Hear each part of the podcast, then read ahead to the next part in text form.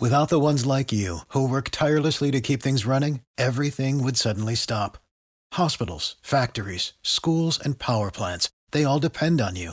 No matter the weather, emergency, or time of day, you're the ones who get it done. At Grainger, we're here for you with professional grade industrial supplies. Count on real time product availability and fast delivery. Call clickgrainger.com or just stop by. Grainger for the ones who get it done. Have we flipped over into Christmas music already? I'm just Is that what you're dabbling it in. Oh, okay. So I put a song per hour because it's going to be full go week of. All right, I have I'll not. be here. I have not heard um, TLC. Oh yeah. I've not heard that. Mm-hmm. There's Um, a lot. I've only played three today, so there's not. There's a lot out there. Christmas in Hollis. Yes. Yes, that's a good one. Uh, Must be Santa by Bob Dylan yes, is a staple. the single greatest holiday song of all time. Well, I will make sure that I play that at least once before you take your trip off. I would encourage people if you haven't uh, heard the song, don't listen to the song, watch the video Yes. and go, "What is going on?" Yeah. All right. Uh, a lot of people are wondering what is going on with Duke football. The transfer portal is open. There's a bunch of Duke players in it. Riley Leonard uh, was spit out in South Bend, Indiana today. The quarterback will be the quarterback for Notre Dame. Steve Wiseman covers the Blue Devils for the News and Observer, and I appreciate Steve's patience with me uh, as well as his time. Um, all right, how many Duke players are in the portal right now, Steve? Yeah, so I mean, I just I need to check, make sure nobody's entered in the last 15 minutes here while I'm waiting for you. Um, uh, you know, R.J. Oben's in there. Yeah. Uh, Jordan Waters. Um, you know, uh, Jaylen Stinson. Those are three starters right Yep. there. Uh, Dorian Mausi, the linebacker, uh, is in there. So, um, I mean, those are the main ones that, that people need to worry about. You know, if if uh, Manny Diaz can convince them to come back, and uh, he did that with Jaquez Moore yesterday, the the running back who uh, was kind of the co-starter along with Jordan Waters. You know, as they use a two-back approach there. And uh, Moore was in the portal last week while they were looking for a coach. When they got Manny Diaz, Manny Diaz talked to him, and he decided to stay. So that's that's the business we're in right now, uh, isn't it? Yeah, there's there's no question. Re-recruiting your own players has become, and Manny Diaz told us that last week. Re-recruiting your own players is like job one for coaches, especially new coaches. Is there any chance that any of those other guys get re-recruited by Manny Diaz? Yeah, as long as they're in there and they haven't, you know, committed to somebody else, um, sure. That's that's kind of what, you know, I think some of them, uh, you know, they were playing their options, which they should. You know, while, while you're looking for a coach, let me see what's out there, so I so I have a place to go if I'm not happy with with who you picked, and uh, uh, so there's a chance, of course, that can that can happen. Um, you know, another guy locally, Aeneas Peebles, I didn't mention him. He's a guy Right. pretty good defensive lineman from Raleigh that uh, uh, has another year, another year of eligibility. So maybe that's somebody they can convince to come back as well. Because that's what was good about last year's team that Elko talked a lot about was there were guys that had opportunities to go elsewhere Yep. that chose to stay at Duke. DeWayne Carter, Jacob Monk, Graham Barton, uh, uh, frankly, Riley Leonard last year. You know, could have could have used the portal and gone somewhere. So that's going to be important for him to do. Steve Wiseman is joining us here from the News and Observer. Covers the Blue Devils. Here's the thing about uh, last year: it was it was how few players, uh, significant players, left the Blue Devils, and in fact, if I'm not mistaken, they were a net positive in the transfer portal. I mean, that's obviously not going to happen this year. Certainly not at the at the level that it happened last year. Like, what was your theory as to how Mike Elko could pull that off?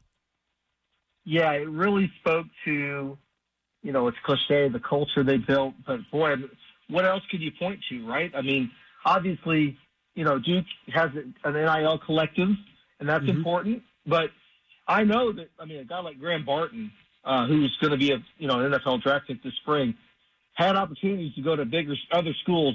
I say bigger schools, you know, I'm talking bigger football schools Yeah. that could have paid him, you know, a significant amount of money, and he chose to stay at Duke and get his degree. Uh, that's one thing, you know, guys do normally finish up their degree at Duke before they, if they're going to transfer, they're going to get that degree it's worth so much. Um, that's what's a little bit unusual, unusual now because Riley Leonard is leaving. without his degree and uh, going somewhere else. And what I was told was that's that's a different world we live in now. I mean, that wasn't the thing before. Everybody got their degree and, and then left. Right now, you don't really have to do that. So, um, uh, you know, that that was unusual last year that everybody stayed. It was it spoke to what Elko and David Feeley and Andy King and everybody at Duke had built in the football program. Uh, and let me just flip this over into uh, the current state of Duke football.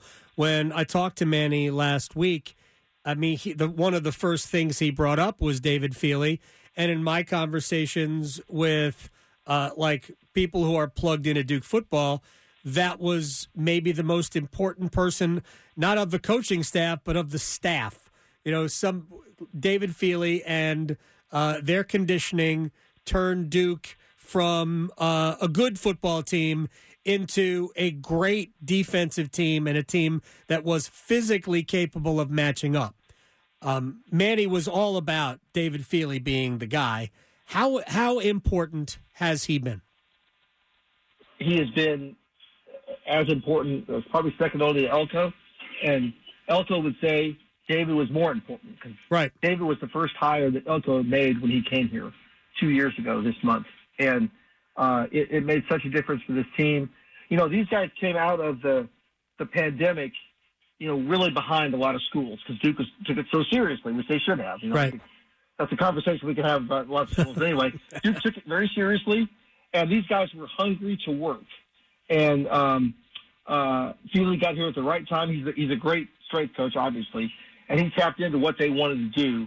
And that and the work started that off season. These guys really bought into what was happening, and and really loved it. And so um, the fact that Manny is so close to David mm. uh, seems seems to bode well for Duke going forward, and really played a factor in, in Manny, you know, being the being the guy that Duke chose. For there are a lot of reasons, but that was a key factor was that you know he could retain David Feeley, who had had an offer to go with Elko to, to Texas A&M. Oh, I'm sure he did, and I'm sure that that won't be the only offer for David Feeley. For people who paid attention, uh, they watch Duke football and go, well, "That doesn't look like a Duke team.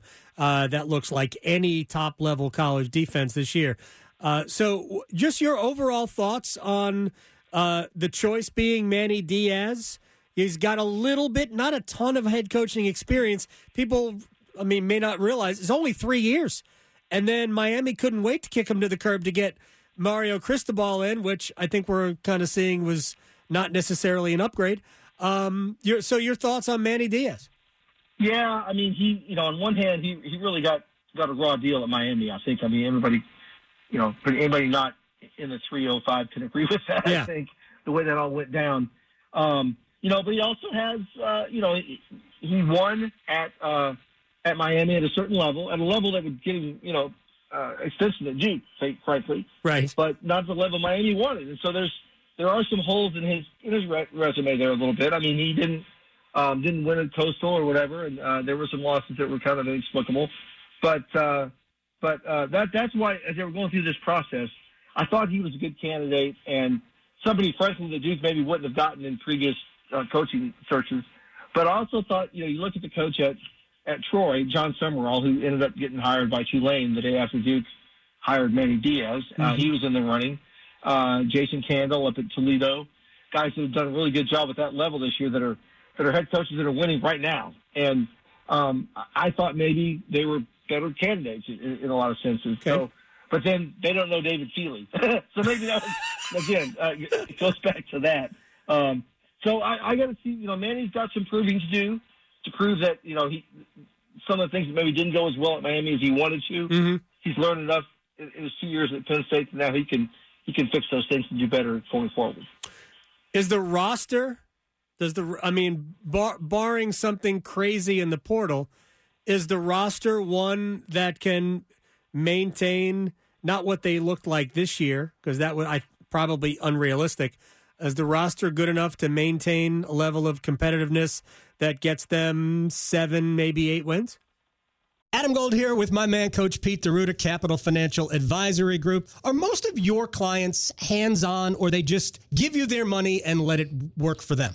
About 90% give the money and then we meet every year and, and go through status reports, Sure. have a financial pit stop, making sure everything's fine. It is like a puzzle, Adam, but for the next 10 of you, we'll solve your own retirement puzzle at no cost or obligation. Call and claim your comprehensive review with Coach Pete and the team, 888-843-0013, or text ADAM to 600 700. Adam Gold is a paid spokesman. Investment advisory services offered by Capital Financial Advisory Group, a North Carolina registered investment advisor.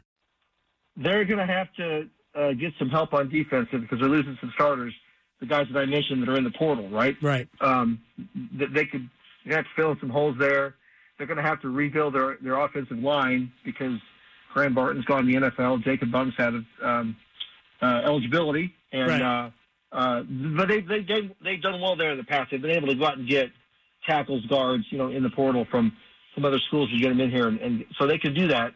Um, you know, I I think they're going to be okay at quarterback. They got some, you know, Jordan Moore, wide receivers, a good good receiver there. They're losing Jalon Calhoun, uh, who's a big part of their offense on Yeah. at wide receiver. So they're, they're going to have to do some work in the portal. They're going to have to find some some other top quality players in that in that area to, to, to maintain this because there is there is some some guys that are leaving. DeWayne Carter, right, who's going Yep. to the NFL now. That's a big defensive lineman. They're going to have to get some help up there.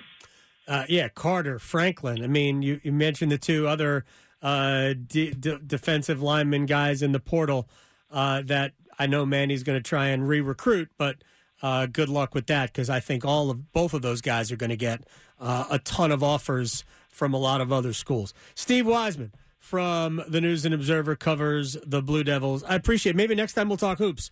Um, but of course, they play tonight. You're going to be busy. I will be busy with Hosper tonight, the Pride, and and I do want to say about your your Christmas music choices.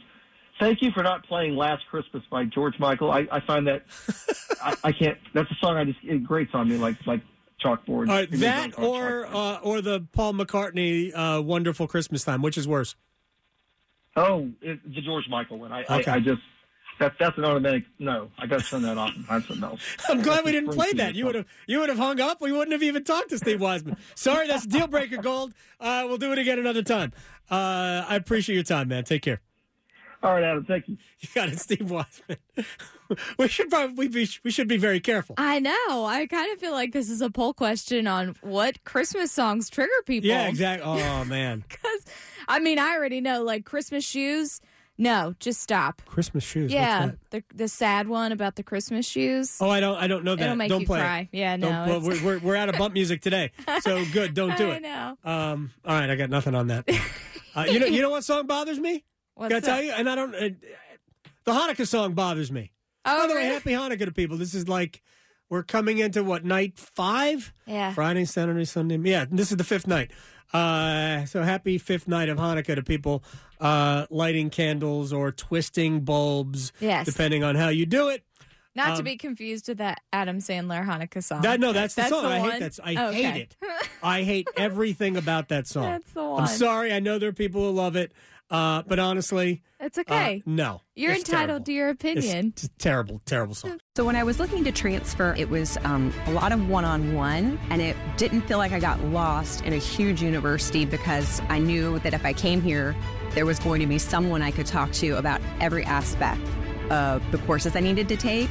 But also, too, I loved the smaller classroom sizes, and I liked how interactive and immersive all of the learning was going to be. It wasn't just going to be me sitting in a room with a couple hundred people and a professor who didn't know my name.